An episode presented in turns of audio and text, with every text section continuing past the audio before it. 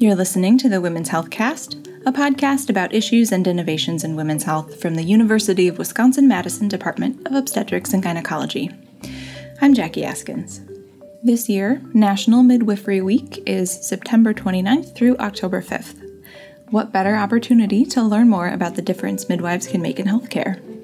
I sat down with Hannah Kopp, a certified nurse midwife who practices at UW Health, to talk about the range of care midwives can provide and how to decide if a midwifery practice is right for you.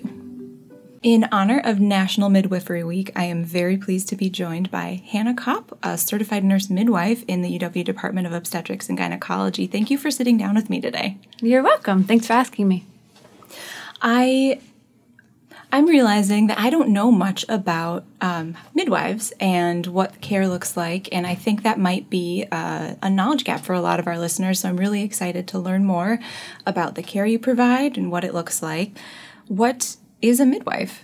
So it's usually a woman who specializes in healthcare for women from menarche to menopause, um, and is different from an OBGYN because we don't do surgery. So we do gynecological exams, we do problem visits for anything gynecological. Um, and a lot of people don't know that. They associate midwifery with just pregnancy and birth and maybe postpartum. But midwives do well women care. Um, we manage birth control, we manage normal kind of female um, problems. And we do some primary care too. So, is that true of the midwives practice that we have here at UW Health? Yes. Um, how does someone become a midwife? What kind of background or training is yeah. required? So that's a great question because there's not one type of midwife. So here um, at UW, um, the UW midwifery service is we are all nurse midwives. So we all went through a nursing program and then have a master's in midwifery, and actually one of us has a um, has a doctorate as well. Um, so you can become a midwife, so advanced practice nurse, by going to nursing school and then three more years for a master's in midwifery. Um, you also become, can become a licensed midwife by going to um, a different school, so not necessarily under a nursing school or a medical school, but um, a different education.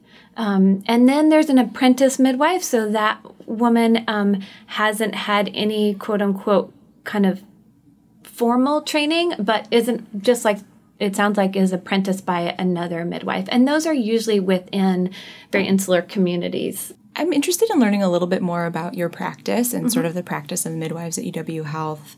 When do patients come to see you? Well, in pregnancy, patients come to see us in early pregnancy. Um, otherwise, um, women come to see us for their annual exam when they have yeast infection or when they have they don't know what. Um, and women come to see us postpartum. Um, really women come to see us when they need birth control right? We prescribe birth control pills we put in iuds we put in nexplanon which is the rod that goes under the skin in the arm. Um, we do all kind of minor procedures. We um, we just aren't surgeons. Yeah. So we do everything within the women's health realm except for surgery. And it sounds like that includes then a broad age range of patients, yeah. very, very young women yep. who've maybe only recently started menstruating or have mm-hmm. younger life birth control concerns yep. all the way through menopause, you That's said? Right. Awesome. Mm-hmm. So women sometimes come to us um, who have bad periods and um, it's like young women, I'm thinking, who maybe aren't sexually active but are struggling with really bad periods or heavy periods. Um, and then, yeah, women who are perimenopausal and who are um, kind of struggling with the symptoms that that come with perimenopause. When people are visiting you for their pregnancy care, you said so they come in very, very early in pregnancy. Yeah. Okay um, just just like they would for any provider. Same. Um, sometimes very early, and sometimes a little bit later, kind of depending on their their comfort level with pregnancy. What do your prenatal care appointments look like? What kinds of things do you talk about or address? Yeah, I think that's what sets apart midwifery care. Um, we have a little bit longer. I'm grateful for the UW for giving us a little bit longer with every woman that we see because we, of course, check their belly and check the baby's heartbeat um, and check, of course, all their vitals and labs. But it's more holistic care, I think, um, although it's been a very long time since I've been in um, a, a prenatal visit with an OB, but I can so I can only speak to my own practice and um, some other midwives. We we talk about how a woman's doing, um, whether it's her first baby or not, in terms of um, how is being a mother for her, how is the um, thought of becoming a mother? What's her relationship with her mother? What are her greatest fears about pregnancy? How is her relationship doing? Um, how's her diet? Is she exercising? Um, and then as the middle and end of pregnancy, I definitely talk a lot about postpartum and and what what care support and does she have and um, what are her thoughts about birth control and back to work and breastfeeding and pumping and um, a lot because pregnancy and birth um, is pretty short in the big scheme of having a baby. So I want to talk more about. Uh, postpartum care for sure, because I know that's so important. Um, I'm also really curious what the birth experience looks like. I do a lot of labor support. Um, and so it's very important that um, a woman move, especially in early labor, um, because the more we move, our pelvis moves, and so the baby can negotiate the pelvis better. And so I do a lot of, I would say, do a lot of cheerleading and I do a lot of coaching in terms of getting her to change positions. Um, so I, it's physical and emotional coaching. I would, I would say um, there are several times women really um, hit kind of roadblocks in labor, and that is the most important t- time that I am very present and helping her through that. Because if you can get through kind of what seems like this this big bump in the road, then on the other side, it's a little bit easier. Are there, you mentioned there are times when the OBs are kind of on hand or um, you work closely when yeah. a, a, birth isn't going kind of as you expected, maybe. Yeah. Um, what kinds of things do they step in and help with? Well, if a woman needs um, a C section or if a woman needs an assisted vaginal birth, and that's like a vacuum or forceps, using vacuum or forceps. Um, and we have a really good relationship with all of them. They know all of us, we know all of them.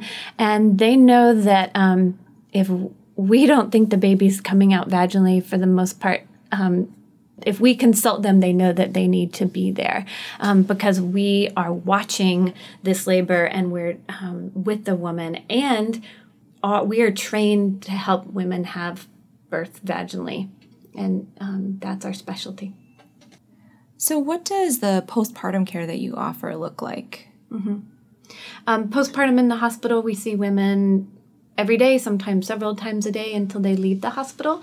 And then we give them the option of seeing us um, two and four and six weeks postpartum or more, depending on their needs also, after that, um, they can definitely see us. For example, sometimes women see us um, after six weeks if they're having um, concerns about breastfeeding or mastitis or postpartum depression. Um, if they just need a little bit more care emotionally postpartum, they sometimes come see us more often. Um, that being said, some women have a lot of babies, other children at home, and they can barely get to their six week appointment, and we don't see them again for another year for their annual exams. So it really runs the gamut on how much um, follow up postpartum there is. And it's like I would say, midwifery in general, it's very women centered and individual care, depending on what they need. I know for some people, choosing birth control after pregnancy can be kind of a big priority. Uh, what kind of contraceptive care can you offer in that immediate postpartum period? Um, sometimes women ask, like, can I get my Depo shot or can I get an IUD or in the hospital? And the answer is yes. And if that is, again, what they need, then we help them get it. I do also do some education around hormone changes and maybe waiting until at least four weeks postpartum or six weeks postpartum. But again, she knows her need. And so after some discussion and some education, ultimately is her decision if she wants birth control two days after she gives birth. Great, we help her get it. Most women wait four to six weeks uh, um, to get on birth control. And if they're breastfeeding, we are limited in our choices because we want to use a progesterone only method or a barrier method. We don't want to use estrogen because it has potential of lowering milk supply. So we talk about progesterone only pills or IUDs or Nexplanon or Depo-Provera or condoms. And that's all based on her, what works in her life. Are there any um, conditions that might preclude somebody from accessing midwifery care? So, y- yes, if a woman has a pre existing medical condition like um, diabetes um, or heart condition, mostly if a woman is on um, medication that needs to be managed and makes her pregnancy a little bit more high risk, then we she can't see us for her pregnancy, she can see us still for um, annual exams um, and birth control. But um, also, if women are carrying more than one baby in their uterus, that is considered a higher risk pregnancy as well. If someone is considering their different options, their variety of options for um, general women's health care and through uh, pregnancy and birth care, what are some things they should consider to see if midwifery care is a good choice for them? We offer high quality women centered healthcare during if you're pregnant or not. I think talking to other women is a good idea always in choosing many things in life and really noticing all your options and and making the choice that way. We have women um, sometimes that start care maybe with another practice and then mid pregnancy switch to our um, our service and i think it happens vice versa and i think women should feel really comfortable doing that to find care that they feel comfortable with because it's a very vulnerable time pregnancy and being a woman is sometimes a vulnerable time, and getting GYN care is definitely a vulnerable time. And so, being with a healthcare provider who makes you feel comfortable is the most important part. And unless you um, have one of those pre existing conditions or have multiple babies in your uterus, midwifery care is a great option, and I think every woman deserves a midwife. Thank you so much for joining me. Thanks for having me. On the next episode of the Women's Health Cast, we'll hear from Dr. Kristen Sharp, who leads a special clinic to support people experiencing or recovering from pregnancy loss. We talk about how often miscarriages or pregnancy losses happen, what physical and emotional recovery looks like, and Dr. Sharp shares her advice for how to support loved ones who are experiencing a loss. The Women's Health Cast is a production of the UW Madison Department of OBGYN. This episode was produced and engineered by Rob Garza. You can find the Women's Health Cast on Apple Podcasts, Spotify, Google Play, or wherever you like to get your podcasts. And of course, you can follow us on Facebook, Twitter, and Instagram at WISC OBGYN. Let us know how we're doing. Rate and review us in your podcast app, and let us know what women's health topic you'd like to learn more about. Thanks for listening.